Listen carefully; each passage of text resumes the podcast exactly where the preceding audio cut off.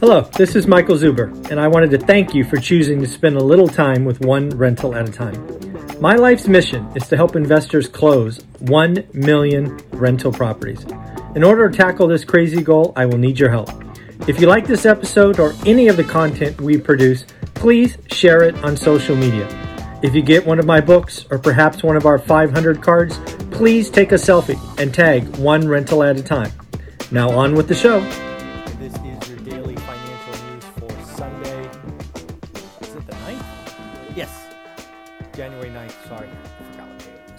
Anyways, this is what we do seven days a week, right around 7.30 a.m. And we start off by congratulating people who are doing the work. Uh, so, Sam, congratulations for doing the work. Uh, your card will be in the mail. It'll go in the mail today, but will obviously go out tomorrow. Uh, as we move on to the daily financial news, a couple of quick things. Um, I don't know. Where do I want to start? Uh, let's start with retailers.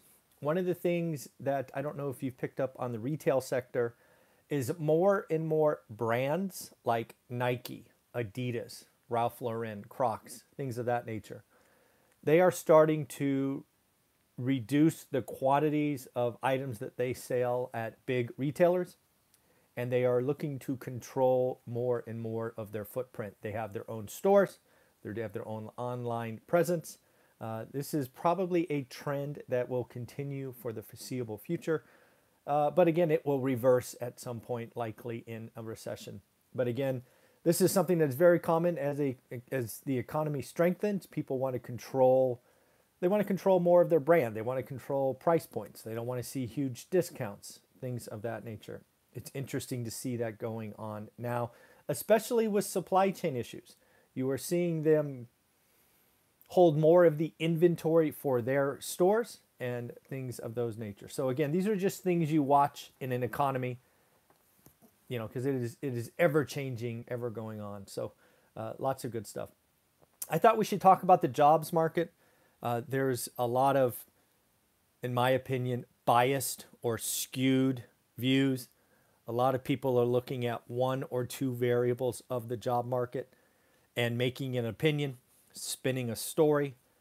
Uh, so I thought we'd go over all the facts that I've collected. And really, for me, the job market today in 2022, right, January 2022, is very good, especially for the employee. The employee is, has the power. In fact, they have the power like they've never had in my adult lifetime. Uh, and that's a good thing, right? I think for a long time, the, I don't know, top 1% is collected more than their fair share. And today, uh, the power is with the employee. But that is messy. That is absolutely messy. Because what you have is when you have the masses, right? There's obviously more employees than executives. It is a very messy market. And while the market is strong, while people have options, while people are getting raises, it is messy. And you have a lot of that going on today. So, again, we had record quits uh, t- at least two months in a row, might actually be three. We have openings, right? Not quite record openings. I think we were down 600,000 from the month before, but still more openings than people looking for jobs. Wages. Wages are up. In fact, I've been telling you for about six months now that this is the start of a wage inflation cycle.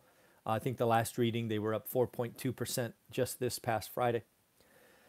One of the things that I think is going underreported, underreported is the trades, right? Electricians, um, truck drivers, right? The, the trades are really struggling. And I think this actually has a lot to do with probably the bias of colleges, I guess, right? One of the things that has always been true is getting a trade – is a great way to establish a career that often earns six figures.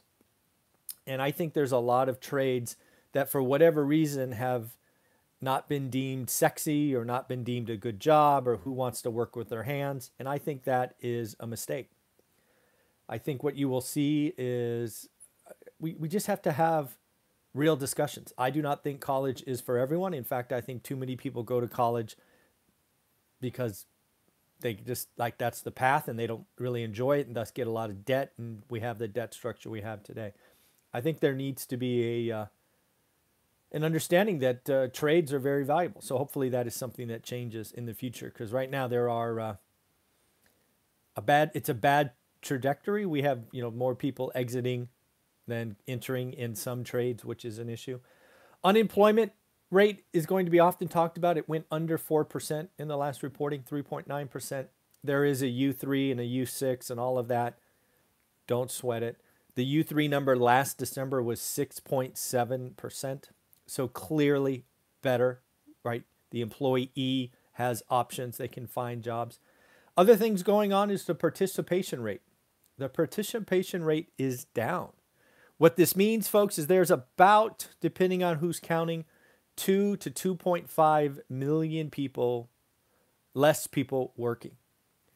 That is, um, you know, that's basically there's 1.5 to 1.6 million people who retired or retired early. And there's about 700 to 900,000 people kind of self employed, side hustle, things of that nature. That's the best reconciliation of where the 2.5 million people are. So, again, what does this mean? That means, in my opinion, trying to be unbiased as possible, we are at full employment. The Fed, as I've said for quite some time, is uh, late. Now they must overreact or react with urgency. And I think we are going to learn a lot on Tuesday. I believe Jerome Powell speaks Tuesday. It might be Wednesday, but I think it is Tuesday. This is um, this is the most important thing. Is is Jerome Powell? Is he going to um, continue to have a backbone and squash inflation, or is he going to act like Greenspan and just spin a yarn and be weak? I think we're going to find out Tuesday. My hope is he's more like Paul Volcker because I think we've got to take the medicine now. Because if we don't take the medicine now, we will get the medicine eventually and we will pay it with interest.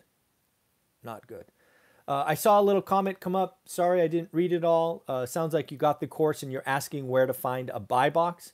First off, welcome to the course. It's amazing. Nearly 3,000 individuals now are part of it. The buy box is something you will define. Uh, what I tell you is typically look in your backyard because the first thing you need to do is learn a skill. Your buy box will be a set of variables that allows you to uh, have 20 to 40 active listings. I talk about it a bunch in the course. It is there. Join the Facebook group. You've got, uh, I don't know, 1,200 people there that can help you as well. So, welcome to the course. Enjoy. Do the work, right? Do the work. So, see you in there. Uh, what else do we got? Uh, da, da, da. Oh, I read a report about from Morningstar if you watch my uh, Millionaire Series Experts one with Anna Kelly, I think it was a month ago, she talked about the 4% withdrawal rate changing to 3.3. Sure enough, Morningstar reported that today, or at least I read the article today.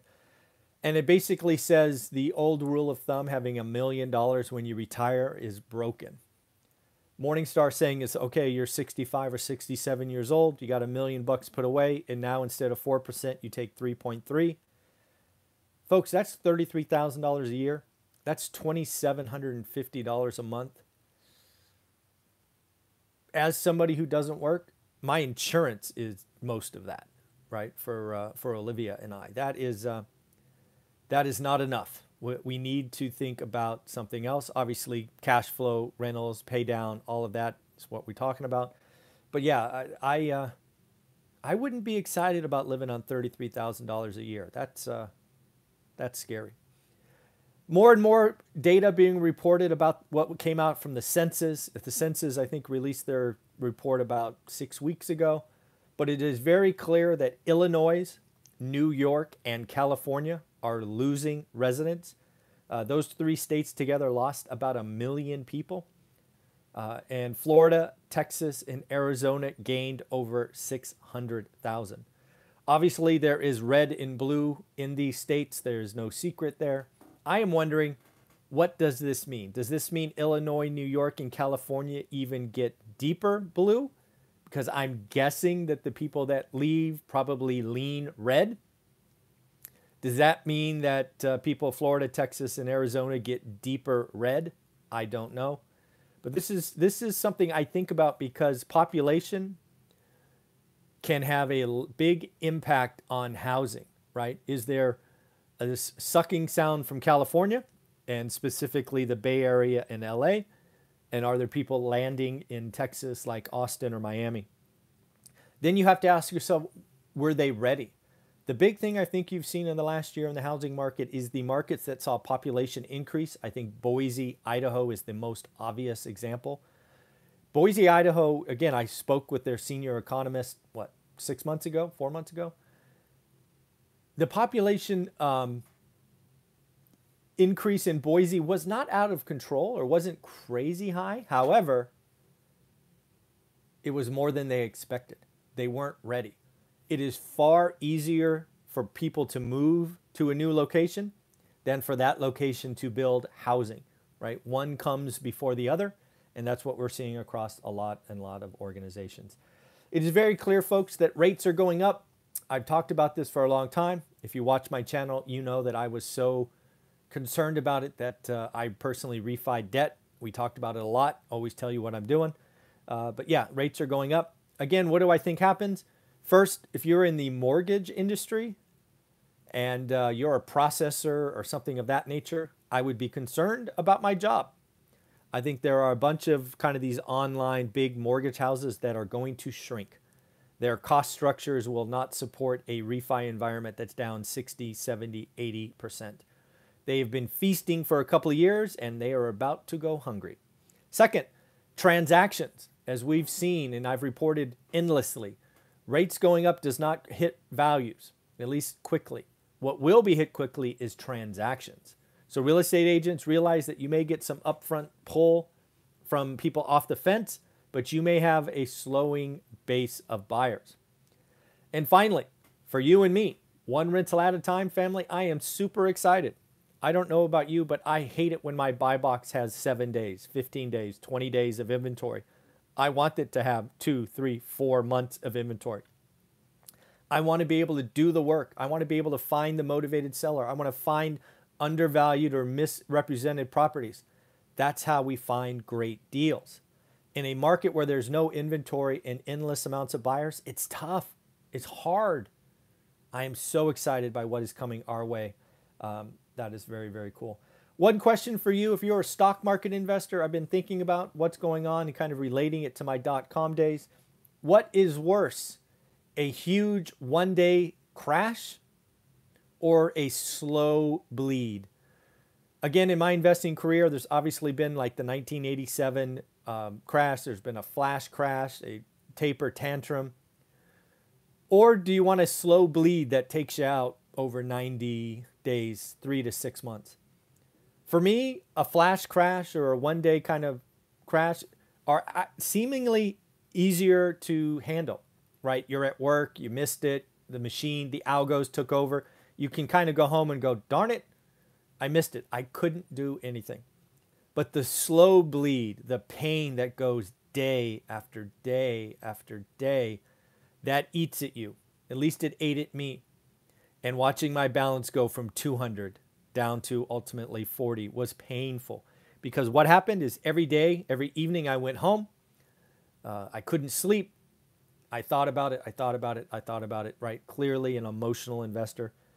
But yeah, it's it's the slow bleed that eventually gets you. And I think we may be in for that in some stocks in some areas. So be careful out there. If it if your stock portfolio keeps you up at night, that's probably a sign.